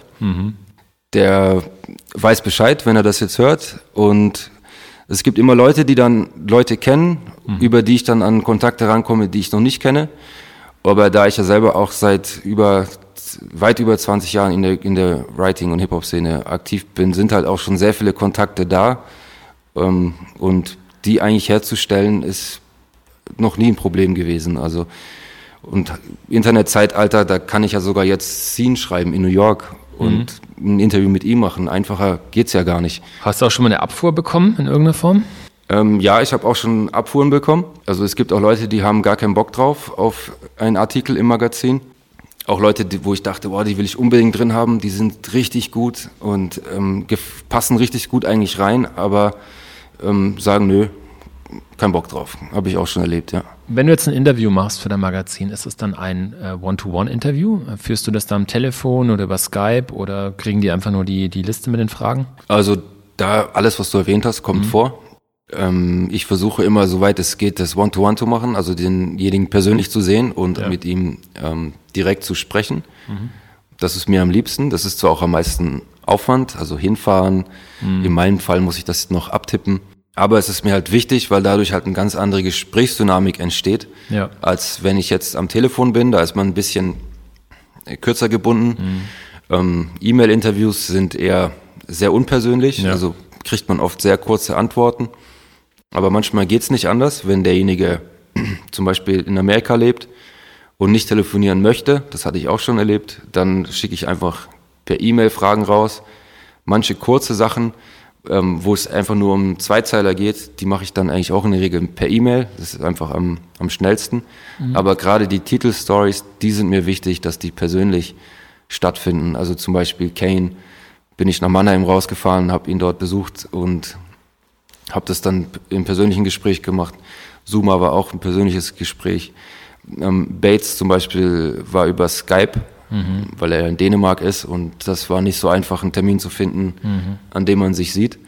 Also es ist alles drin, aber ich versuche die, ich, ich denke, man sieht das auch, also man liest das auch an, an dem Stil, Ja. wie das Interview geführt worden ist, ob das ein E-Mail-Ding ist, ob das persönlich war oder vielleicht sogar auch am Telefon. Aber die, die gro großen Geschichten sind eigentlich immer persönlich. Und das machst du bei den, bei den Hip-Hop-Acts, bei den MCs, die du interviewst, auch so? Da versuche ich es auch so zu halten. Da würde ich jetzt mal die erste Ausgabe ausklammern, weil die äh, sich fast nur mit amerikanischen MCs beschäftigt hat. Das war zu dieser MySpace-Zeit damals. Da habe ich auf MySpace plötzlich einen Artist nach dem anderen gefunden. Da dachte ich, das ist ja voll verrückt. Und ich habe einfach alle angeschrieben. Und alle hatten Bock. Und dann hatte ich plötzlich lauter Ami-Interviews da im, Magazin drin, in, der ersten Ausgabe. Und mit denen habe ich immer jeweils telefoniert. äh, Mit denen ähm, äh, nachts muss ich nachts wach bleiben, weil die ja eine Zeitverschiebung haben. Oh ja. ja. Und bei denen dann abends anrufen. Bei mir war es drei oder vier Uhr nachts. Und dann saßen die im Studio oder so und haben sich eine halbe Stunde Zeit genommen. Und dann habe ich mein Diktiergerät neben das Telefon gelegt, auf Lautsprecher gemacht und dann danach das Ganze abgetippt. ja. So, aber heutzutage versuche ich auch mehr den deutschsprachigen Raum mit MCs zu arbeiten. Zum Beispiel Tony L. habe ich ähm, interviewt oder MC René. Und da fahre ich dann jeweils hin. Ach, cool. Mhm. Entweder nach Heidelberg oder MC René war in Stuttgart, hatte ein Konzert hier und Ja. die Gelegenheit habe ich natürlich dann genutzt. Und größtenteils sind die Sachen alle schon sehr persönlich, die da im Magazin sind. Welchen Stellenwert hat Social Media überhaupt fürs Magazin? Social Media ist tatsächlich, so leid mir das tut, sagen zu müssen, sehr wichtig für das Magazin, weil ich damit äh, in Kontakt zu meinen Lesern komme. Also das heißt, das ist quasi mein Channel nach außen, also mein, mein Medium, äh, mit dem ich besonders leicht und schnell direkt meine Leser erreichen kann und kommunizieren kann, wenn eine neue Ausgabe draußen ist oder auch ein paar ähm, Sample Bilder zeigen kann vom Magazin. Das ist so quasi der Promotion-Kanal für mich, aber mehr auch nicht. Also Social Media an sich, deswegen sagte ich auch, tut mir leid, dass ich es sagen muss, ist eigentlich für mich kein Medium, welches mir in irgendeiner Form gefällt. Und ich wäre froh, wir hätten das nicht. Also wir, wir bräuchten das nicht, Social Media, weil ich finde, Social Media ist halt ein Qualitätskiller und eher auf Quantität ausgelegt und auch ein, ein Killer von der Mystik, die ich damals noch aus den 90ern kannte. Das heißt, wenn ein neues Bild irgendwo gesprüht worden ist, dann hat sich Ja. das rumgesprochen, du musstest da hinfahren, du musstest dir das anschauen. Und heute guckst du einfach auf Instagram dir die neuesten Bilder an. Und da ist halt sehr, sehr viel verloren gegangen von der, von, von der Magie, die mit dem Ganzen noch zu tun hatte, die ich so lieben gelernt habe. Ja, ich glaube, du sprichst gerade was total Wichtiges an. Und zwar dieser Effekt, der entsteht, wenn du dir ein Bild anguckst, jetzt ähm, auf deinem Handybildschirm, dann kann das vielleicht so für so einen Zeitraum von zehn Sekunden dich vielleicht binden oder dich Ja. interessierst, du interessierst dich dafür, schaust es dir an. Im besten Fall gibst du dem Bild halt ein Like oder so. Ja. Oder vielleicht sogar einen Kommentar, falls du wirklich total geflasht bist. Ja, so eine Aber- Krone oder ein Feuerzeichen Genau. oder so, ja. aber spätestens nach zwei, drei Minuten bist du ja weg von dem Bild Ja, und wahrscheinlich wirst du es dir auch nie wieder angucken. wahrscheinlich, ja. Und das ist ein krasses Thema, was du ansprichst, weil früher, das ist, klingt wie so früher, aber, Ja, ja. aber ich meine, wenn du dir ein Bild anschaust live, ich erinnere mich doch noch damals, dass wir irgendwo hingefahren sind, um uns ein Bild anzuschauen und dann standen wir eine halbe Stunde davor und haben das Ding auseinandergenommen. Guck mal, wie er den Pfeil da gesetzt hat und die Connection vom A ins, ins S, was er sich dabei gedacht hat und wie er das umgesetzt hat, wie sauber die Linien sind, das hat man alles quasi Stück für Stück analysiert an dem Bild und hat dann gesagt, das geht besser, das ist eine geile Idee, hier ist der Farbverlauf richtig geil und man sieht ja dann auch live die Details viel besser. Das heißt, man hat sich richtig lange damit auseinandergesetzt und wir haben quasi Style-Philosophie betrieben vor so einem Bild oder auch an der Hall of Fame. Man hat sich die Sachen angeschaut, lange und darüber nachgedacht und wenn man malen wollte und man war nicht besonders gut, dann ist man wieder nach Hause gefahren, und heute ist es nicht mehr der Fall. Also diese Wertschätzung den Bildern gegenüber, wie, wie du gesagt hast, du, du swipes kurz drüber und weg ist es. Und du hast, also man ertappt sich selber auch dabei, dass ich, Bates zum Beispiel lädt einen ultra krassen Burner hoch und ich gebe einfach ein Like und weiter geht's. Ich denke mir, nee, das kann, das ist falsch. Also man muss sich mit dem wirklich beschäftigen. Und dann ist es ja auch noch so klein auf dem, auf dem Smartphone-Display und man sieht die Details gar nicht so gut. Deswegen ist auch ein Gedanke, ein Magazin zu machen, Ja. was bleibt. Du hast es in der Hand, das ist ein großes Foto, meistens noch größer wie ein echtes Foto. Das ist mir auch immer sehr wichtig, große Bilder abzudrucken, um den Kreis zu schließen. Ja, das ist das Magazin. Mein Magazin ist genau das Gegenstück zum Internet. Ja, ist vielleicht sogar ein Segen, dass wir uns in der Zeit befinden, in der eben Social Media uns ja komplett umgibt und wir eben die meiste Rezeption über den, das Handy oder einen Computerbildschirm halt haben, dass man so nach und nach langsam realisiert oder halt so, ein- so einen Wunsch plötzlich wieder entwickelt. Ich möchte wieder was in der Hand halten können oder ich möchte irgendwie die Wertigkeit doch irgendwie erleben können könnte ich mir auch vorstellen, dass das vielleicht ein Grund ist, warum jetzt auch Bücher halt so boomen. So, man merkt ja einfach überall kommen neue Buchprojekte raus. Ich Ja. man könnte jetzt eine Liste machen natürlich. Fangen wir beim Razer-Buch an und ähm, die ganzen Moses und Tabs-Publikationen, äh, die sich, glaube ich, auch ziemlich gut verkaufen. Also teilweise auch Ja. immer gleich ausverkauft Ja. sind und so. Also man merkt ja, da ist ja wohl irgendwie ein, ja, ein Bedarf da. Und ich könnte mir vorstellen, das könnte vielleicht auch dann in Richtung Magazinkultur wieder gehen. Ähm, vielleicht aber nochmal direkt die Frage an dich. Ich meine, du, du hast ja deine Leserschaft, du hast ja deine, dein, dein Feedback in irgendeiner Form. Glaubst du, das ist für jüngere Menschen noch relevant? So, also so, ein, so, ein, so eine Dokumentation von, von Stylewriting? Ähm, ich glaube es nicht, weil ich äh, das Feedback bekomme und auch durch, durch ähm, Social Media Statistiken weiß, wer auf meine Seiten zugreift. Und also jünger als 35 ist da eigentlich gar niemand. Es gibt ein paar Ausreißer, die sind äh, noch Teenager, aber d- die, Nachfrage, die ist überhaupt nicht mehr da bei der äh, jüngeren Generation. Das kennen die auch gar nicht. Ich habe da auch schon Gespräche gehabt, dass ich mein Magazin auf einer Jam verkauft habe und da waren dann ein paar Jüngere und haben das einfach mitgenommen vom, äh, vom Tresen. Und dann musste ich sagen, warte mal, ähm, du musst noch das bezahlen, bevor du es mitnimmst. Wie, Ja. wie das kostet Geld. Und ja, das ist halt ein Magazin, ich verkaufe das hier. Und du willst Geld dafür. Für was denn? Da sind doch nur Graffiti-Bilder drin, die kriegst du doch im Internet umsonst. Das sind die Gespräche, die ich dann, Ist klar, ja. die ich dann mit den Jüngeren habe. Und diese, die kennen das ja auch gar nicht mehr, sie sind ja nicht damit aufgewachsen. Also ich kann das nachvollziehen, dass der Gedanke so ist bei den, bei den Kids.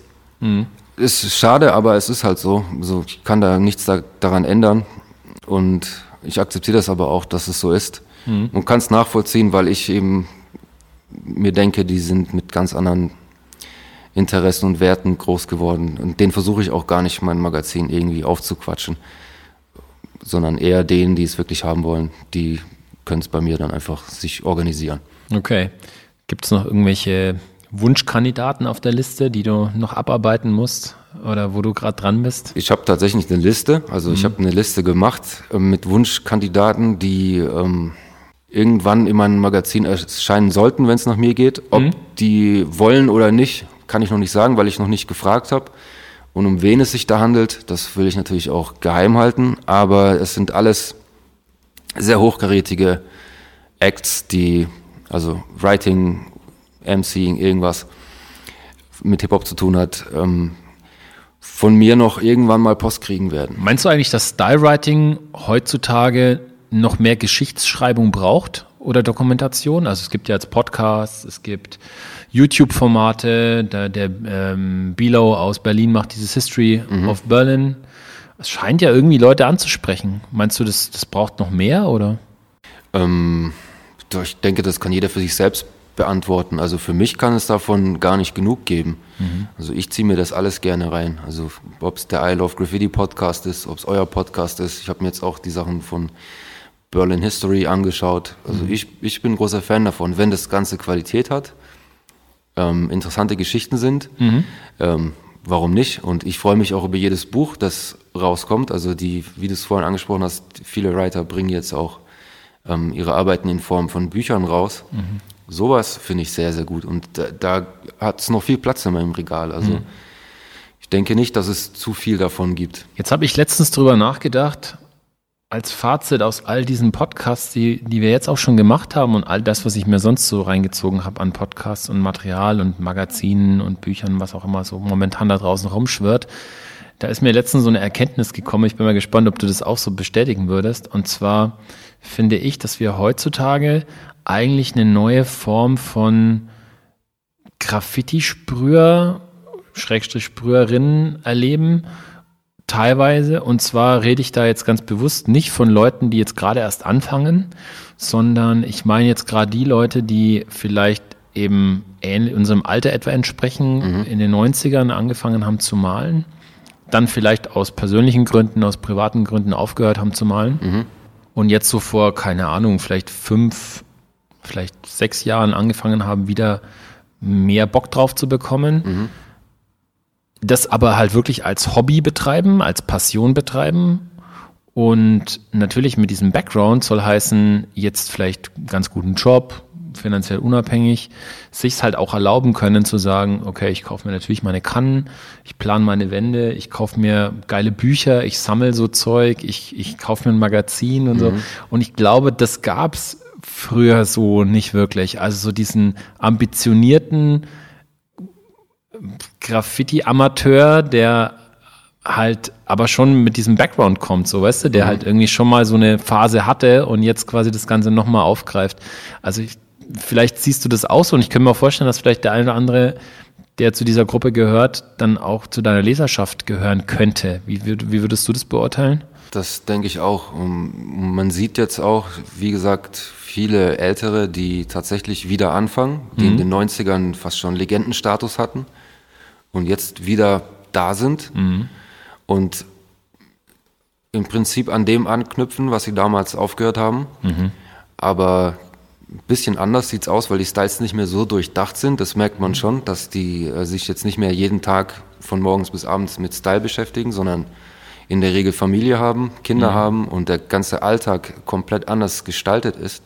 Und ich habe ähm, gesehen, dass es für viele eine Art, ich will jetzt nicht sagen Flucht, aber ein Ausgleich ist zum Familienleben. Ich will das jetzt nicht negativ behaften, aber diese, dieser Ausgleich fehlt einfach. Also manche gehen Fußball spielen so in, in der Form als Hobby.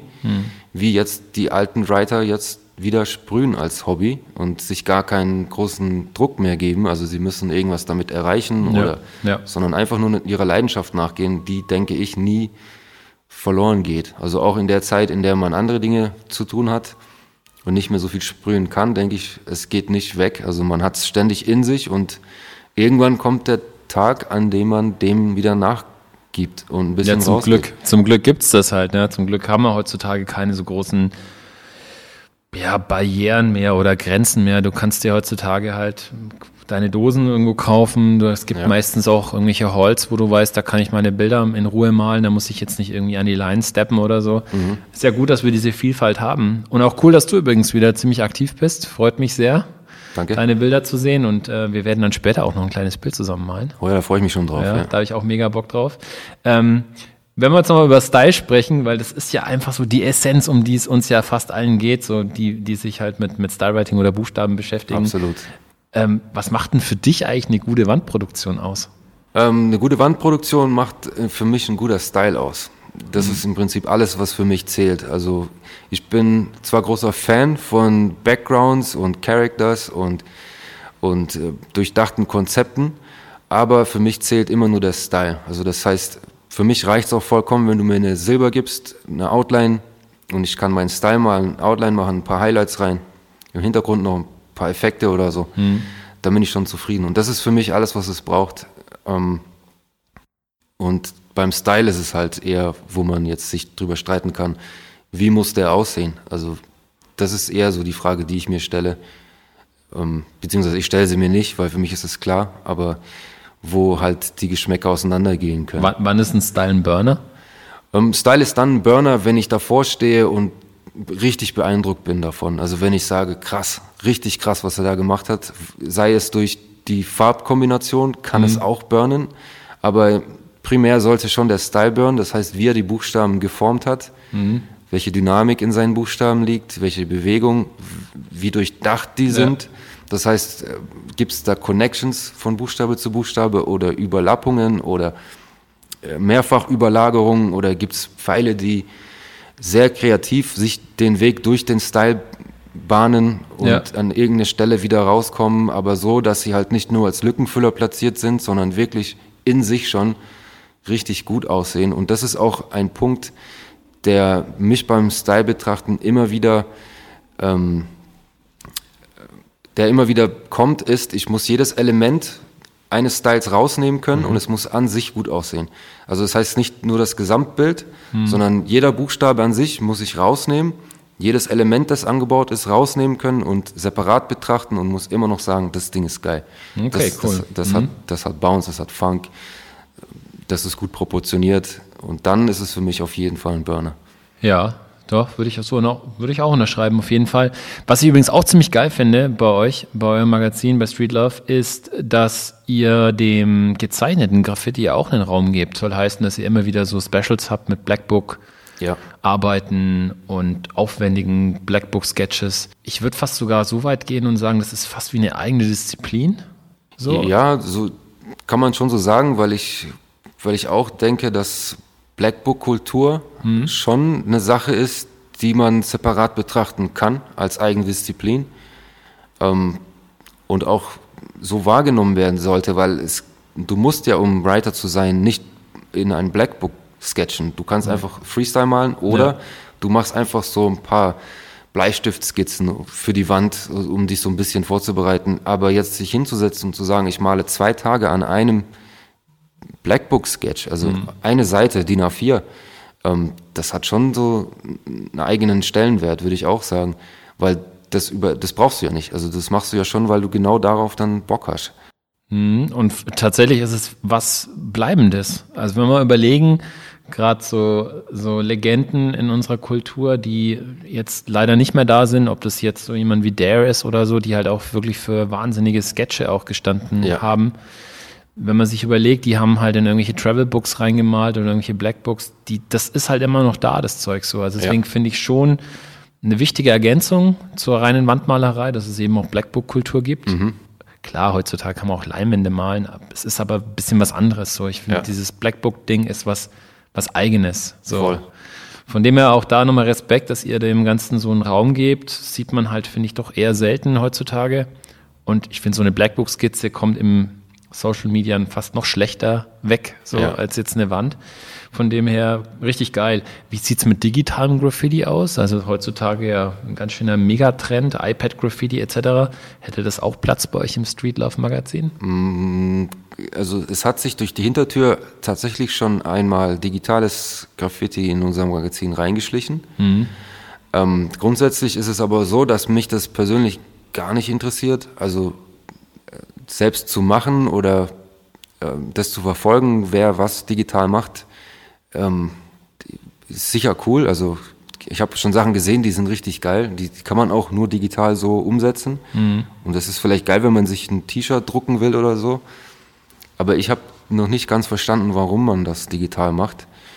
Ähm, also mich holt es nicht ab. Also ich, ich kann, ich, ich weiß ich nicht. Also deswegen sehe ich auch nicht da jetzt irgendwie eine Rubrik oder so ins fürs Magazin äh, mir auszudenken. Digitales Writing.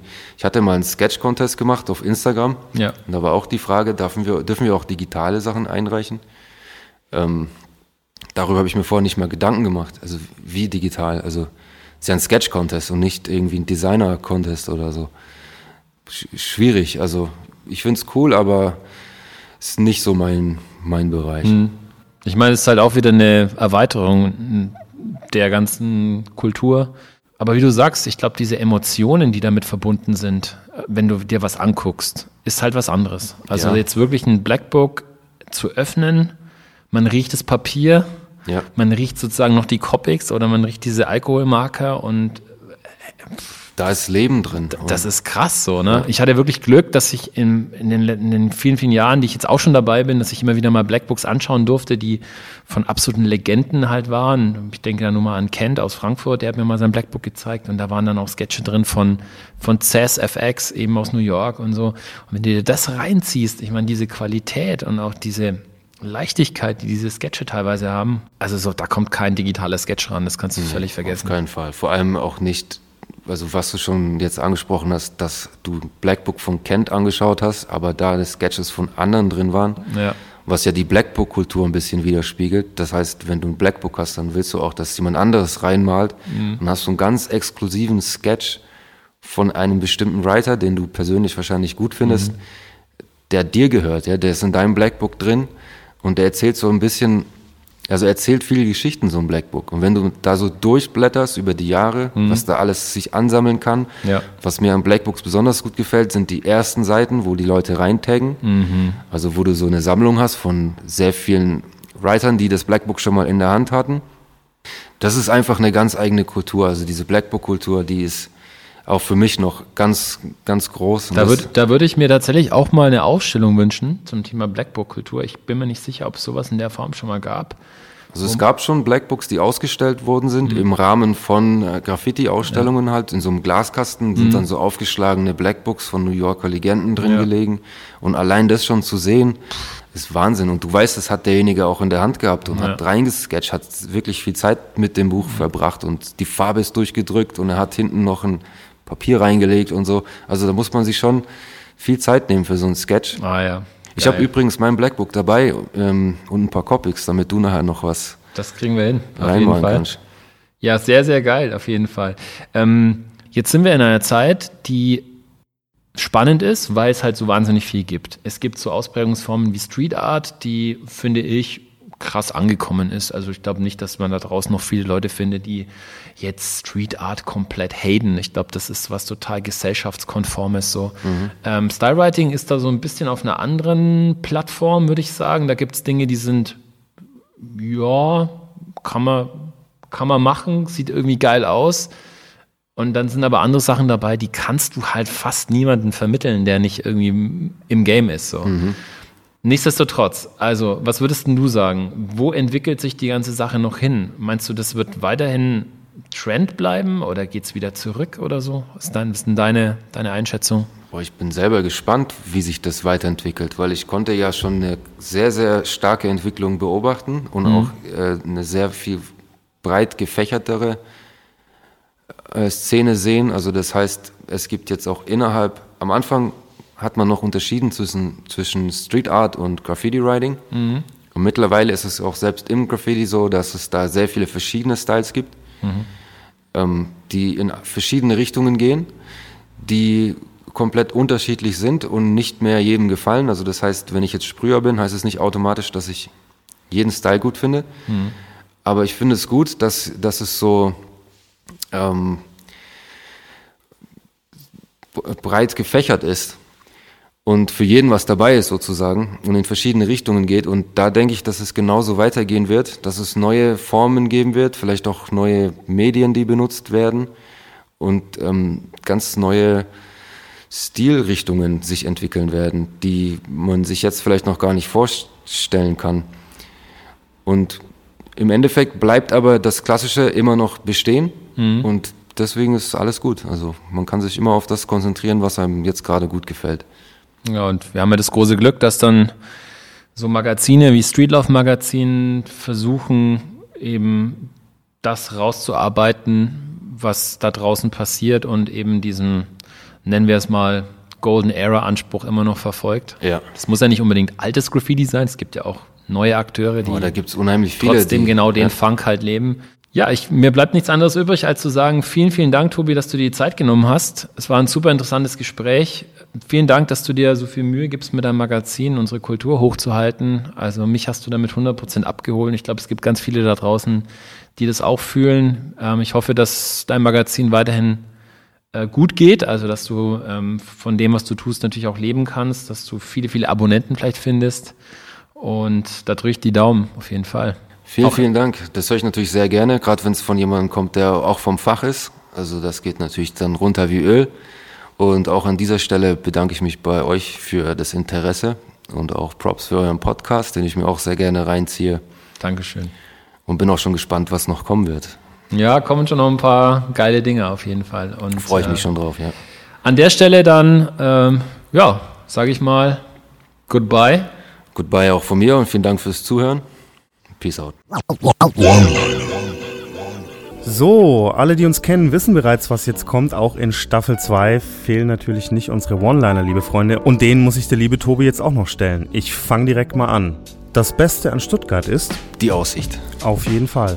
Nächste Frage, kommen wir mal zum Graffiti. Der am meisten unterschätzte Charaktermaler ist. Das ist eigentlich eine Frage, die es schon in sich hat. Ja, ich weiß, der hat's in sich und könnte man wahrscheinlich einige nennen, aber du musst, wenn du einen nehmen müsstest, wer kommt dir auf jeden Fall in den Kopf? Tasek. Word. Die beste Zwei-Farben-Kombi aller Zeiten ist Silber und Hitzerot. Classic. Okay. Der größte künstlerische Einfluss in meinem Leben war? Torch. Den Namen nennen da bestimmt einige. Graffiti ohne Trains ist? Graffiti ohne Trains. Kann man, kann man so stehen lassen, auf jeden Fall. So, jetzt bin ich sehr gespannt, was da kommt als alter Bandstown Resident. Massive Töne oder Advanced Chemistry? Advanced Chemistry. Echt? Hätte ich nicht gedacht. Aber war, war nicht ganz einfach wahrscheinlich zu beantworten, oder? Fällt schwer, ja, okay. aber Okay, nächste Frage. Dein All-Time Favorite Graffiti-Buch ist Subway Art. Line Pieces oder Hall of Fame? Line Pieces. Hätte ich die Superkraft eines Superhelden, würde ich mir folgende Superkraft aussuchen. Zeitreisen. Und wohin würdest du dann reisen? In die 80er. Wenn die alten Steel Trains noch fahren. Jo. Verständlich. Digitalen Graffiti-Bildern fehlt es an. Leben. Als ich mein erstes gesprühtes Bild gesehen habe, dachte ich, Wie ist der da hingekommen? so, nochmal zum Thema Musik. Wenn ich sketche, läuft in meiner Anlage meistens. Ähm, alles, was ich so an Platten da habe und digitalisiert habe. Was das alles so genau ist, können wir uns dann ja nochmal in deiner Playlist anhören. Aber eins nach dem anderen. Lass uns nochmal zurückkommen zu Stuttgart City. Du läufst durch die Stadt und musst dich fremdschämen beim Anblick von. Den Baustellen und Neubauten. Mach's mal konkreter. Oh, Stuttgart 21 zum Beispiel. Das ist richtig fremdschämen. Ist immer noch eine Baustelle, oder? Ja, das wird auch noch eine Weile bleiben. Jetzt eine für unsere Hörer bereits altbekannte Frage. Wenn Graffiti ein Gericht wäre, also ein Essen, was wäre das dann? Ein bunter Gemüseeintopf. Und was wäre dann Street Art für ein Gericht auf der Karte? Boah, Street Art. Blumenkohl. Ja, das war doch sogar noch ganz diplomatisch. Ist ja immer noch ein Teil der Gemüsepfanne irgendwie. So, jetzt noch einen für die Comic-Nerds da draußen. Äffle und Pferdle oder Asterix und Obelix? Äffle und Pferdle. Wer jetzt nicht weiß, wer Äffle und Pferdle sind, kann das gerne mal googeln. Ich glaube, die wurden auch schon bei der einen oder anderen Wandproduction als Charakter gemalt. Ja, jetzt auch bei der neuesten HWS-Produktion in Secret Wars Gallery ist auch Äffle und Pferdle oben drin. Ah, geil. So, last but not least, eine Frage zu Graffiti Max natürlich. Welches davon hat dich am meisten geprägt? Vandalismus. Yo, KG, ich krieg einfach nicht genug von diesen One-Linern. Ich muss zugeben, ich steige da einfach drauf ein. Das taugt mir. Auf jeden Fall, das war ja von vornherein klar, dass die auch in Staffel 2 nicht fehlen dürfen. Hat er auch sehr geil gemacht. Fand ich gut. Ja, voll.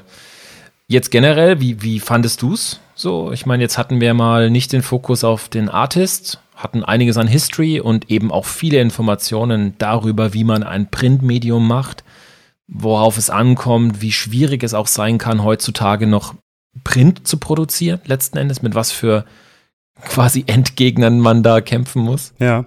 Es war natürlich so ein, so ein Interview, das so Infos auf drei Ebenen ein bisschen geliefert hat. Es war da zum einen sein, sein Struggle mit dem Printmagazin, sowas in der heutigen Zeit überhaupt noch zu machen. Dann seine eigene Graffiti- und Hip-Hop-Historie, sein Werdegang, den man ja auch echt nicht unter den Tisch kehren darf. Und das dritte war dann auch einfach nochmal so eine richtig schöne Rundfahrt durch die Hip-Hop-Historie von Stuttgart. Es war quasi das Überraschungsei. Und früher wirklich, nicht zu Recht, auch eine unserer wichtigsten Hip-Hop-Metropolen, die ja wirklich so viel mitgeprägt hat. Früher noch ein bisschen mehr als heute natürlich, aber ich meine, die Hochphase zur, zur Kolchosezeit, das, das war ja schon ein krasser Flavor.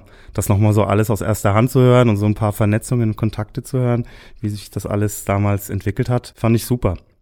Und auch die Zeit davor, denn ich muss sagen, ich wusste zum Beispiel Stuttgart Graffiti relativ wenig vor dem, ich sag jetzt mal, diesem Basel-Einfluss. Mhm. Und es war total spannend, mal zu hören, wie das alles so mhm. kam und wo sich die Reise hin entwickelt hat. Ja, das, ich, ich fand es auch super spannend. Ich meine, ich, ich bin da vielleicht auch so ein bisschen vorbelastet, weil für mich eben Stuttgart und, und Basel, klar München auch, aber so diese Süd- deutschen Metropolen waren für mich Haupteinfluss. Noch weit vor Berlin, weit vor, keine Ahnung, Ruhrgebiet, Rhein-Main oder so. Fand ich auch super, aber das war so für mich schon auch ein Mecker, muss ich ehrlich zugeben.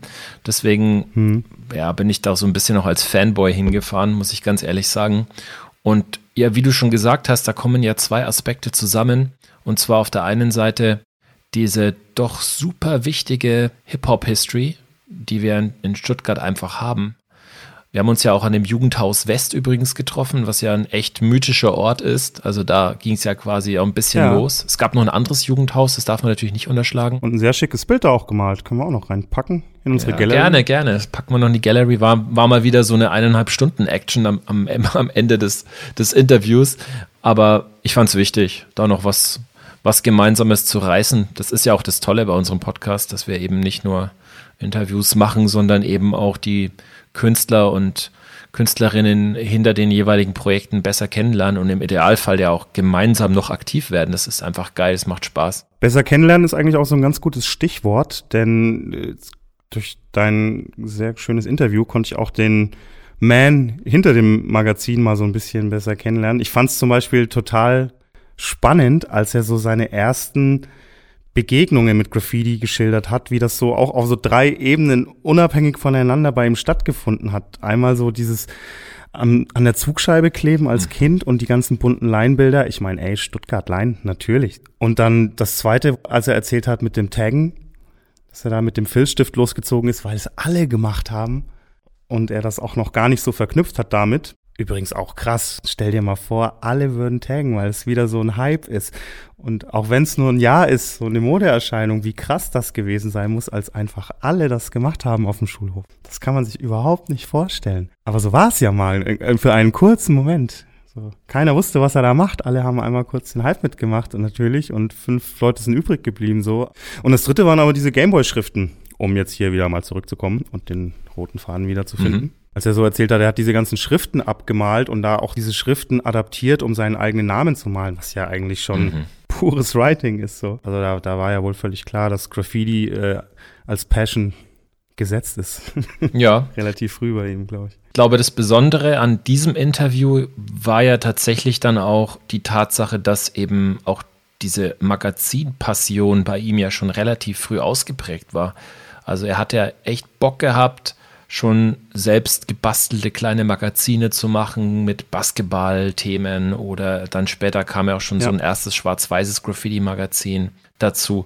Also da siehst du ja, dass, dass da in seiner Brust schon zwei Herzen geschlagen haben und dass er das jetzt zusammengebracht hat, um Deutschlands letzte verbleibende Printpublikation zu machen, für, wie hat es so schön gesagt, Fachmagazin für Stylewriting. Ja, da schlägt genau. mein Herz höher, wenn ich sowas höre, auf jeden Fall. Und ich finde generell, man muss es einfach nochmal erwähnen. Man kann einfach nur den Hut davor ziehen, was er da für ein Projekt gestemmt hat. Er hat das ja erzählt, diese ganzen Stationen, allein diesen Bankengang zu wagen, wo man eigentlich schon weiß, die schmeißen einen noch wieder raus, aber trotzdem so da nicht aufzugeben und dann die erste Ausgabe noch familienfinanziert und dann passiert erstmal gar nichts. Und trotzdem zu sagen, ich habe aber diese Vision von einem qualitativ hochwertigen Printprodukt, weil es das nicht mehr gibt, weil alles nur noch digital mhm. ist und Graffiti-Bilder auf Social Media einfach auch so ein bisschen ihre Magie verlieren. Habe ich großen Respekt vor und ich freue mich sehr, dass es wenigstens noch ein so ein Magazin hm. da draußen gibt. Auch dass er da völlig zu Recht sagt, das muss alles so einen bestimmten Vibe